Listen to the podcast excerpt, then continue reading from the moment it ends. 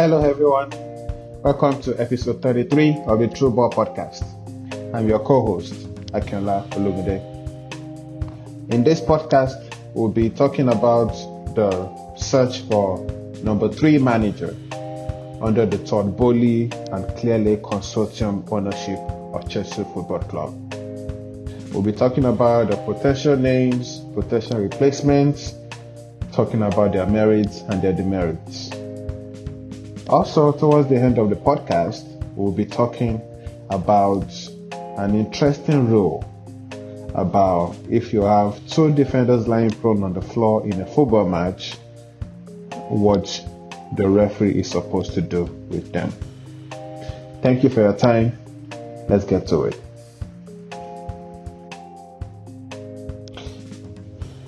Incoming breaking news. Frank Lampard is set to be appointed as the interim manager up until the end of June, which is the end of the season at Chelsea Football Club. Frank Lampard, who was admittedly fired under the ownership of Roman Abramovich in January of 2020, is set to be the interim manager for Chelsea Football Club once again. This news broke at the beginning of the day on Wednesday, and it accelerated up until the point where Frank Lampard has been seen going in and out, has been seen observed at Stamford Bridge. This move is predicated into giving the ownership more than enough time to do a thorough evaluation of the current managers available, currently available and potentially available with a view to bringing in a permanent manager for Chelsea Football Club towards the summer. The Chelsea head coach position has always been a sought after position in football, even more so now with the array of talents world-class talents, and the associated supporting cast currently available at the club. The likes of N'Golo Kante, Thiago Silva, Reece James, and World Cup winner Enzo Fernandez, among, among many others. Talent that just begging for a world-class manager in turn to achieve unparalleled success with the squad. There have been a lot of names that have been currently I've been spoken to and with a view to also speaking with them in the future. Some of the names are Luis Enrique, Julian Nagelsmann, Mauricio Pochettino, and the current Real Madrid, manager, Carlo Ancelotti. Currently, the top two names being mentioned are Luis Enrique, the former Barcelona and the Spanish national, national team manager, and Julian Nagelsmann, the former Bayern Munich manager, are being touted to have been the top two, with Luis Enrique having been spoken as having taken over the number one at the end of the day today. Names mentioned that experience, although you can argue for how experienced like Nagelsmann is. He has worked with Hoffenheim, RB Leipzig, and Bayern Munich so far. They've all worked and succeeded at the big club. They had a winning mentality, having won multiple trophies over their over their career. Well, trophies and uh, Mauricio Pochettino. You can also have an, uh, another another interesting conversation about that. And they're all over their entire career work with the youthful squads. With the Todd Boehly consortium, having worked considerably hard to bring down the average age of the Chelsea squad to about 25 year old. Uh, this is including players like Thiago Silva, currently 38, Cesar Azpilicueta, currently 33, I believe, also being in the squad. They've also done a lot of considerable hard work, especially over the January transfer period, to bring down the youth, the average age of the of the Chelsea squad to about 25 years old. Personally, in regards to my own opinion, do I have a favorite of who I want to be the next Chelsea manager? I would have to be honest and say particularly no. I have no favorites. But that being said, and also coupled especially with the employ with employing Frank Lampard as an interim basis, I think the Chelsea board and also the new board the, Winstanley and Laurence Stewart, who has to be said were not on ground when the appointment of Graham Potter was made, the Chelsea board are proven capable enough of learning from their own mistakes. Taking a look at the time when uh, the Champions League winning manager Thomas Tuchel was sacked, the appointment of Graham Potter felt rushed, and it does feel like, oh, we see this guy, we love this guy, let us go right, let us go and get him right away.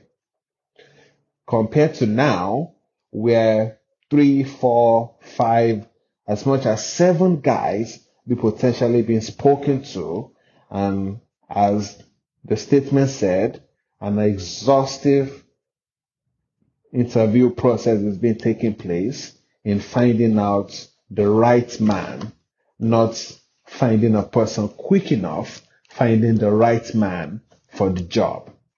So I do think among all the names that have been mentioned, all of them have succeeded in their careers.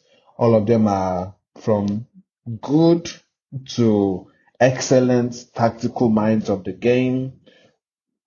Luis Enrique did wonders with the with that Barcelona squad that defeated that defeated Juventus in the Champions League final.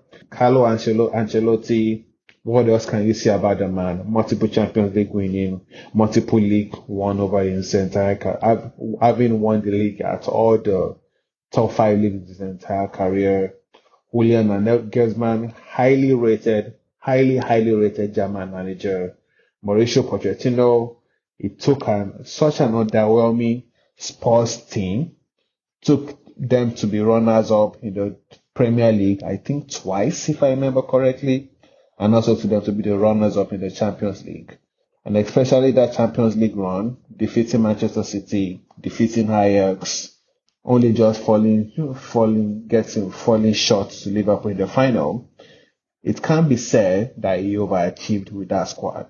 So all the names that have been mentioned can be said that they've be, if they are given the Chelsea job, they will succeed at it. I would definitely just say may the best man get the job and I'm sure with the amount of talent that we have currently in the squad, getting the right manager, and it seems that they do sincerely want to get the right manager for this task, I think the next Chelsea manager will be the one that fans as a whole will be quite satisfied with.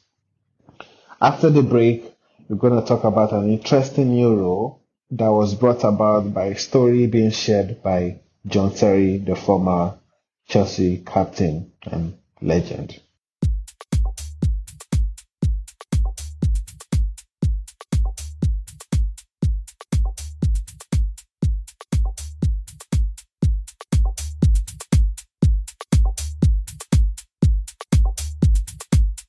There was an interesting interview that circulated around the timeline on Twitter a couple of weeks, maybe a couple of weeks ago, where John Terry was talking about an interesting rule that he was notified by his good old boss, Jose Mourinho.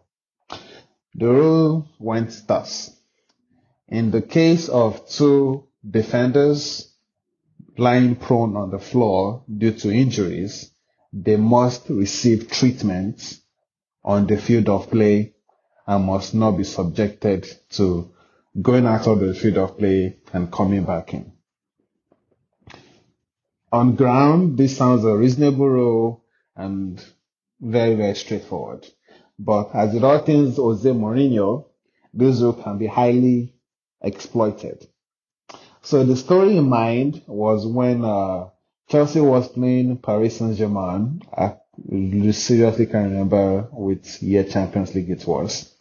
Chelsea was playing Paris Saint-Germain. Chelsea was ahead. It was the second leg of the tie. Chelsea were ahead on aggregate. A cross came into the box towards the latter stages of the match. Gary Cahill got head-booted, had a head-on-head collision with another Paris Saint-Germain player, and John Terry also went off on a challenge. He came down, dusted up himself, but as soon as he saw that Cahill was on the floor, who was the central defensive partner at the time, he remembered the rule that Jose Mourinho told him, and he also immediately went down. Normally, the situation of like a player gets injured, it goes down, the medical team comes onto the field, they assess him, they take him out, and they treat him further away from the field of play, and then he comes back on, so as to save time and get the game going.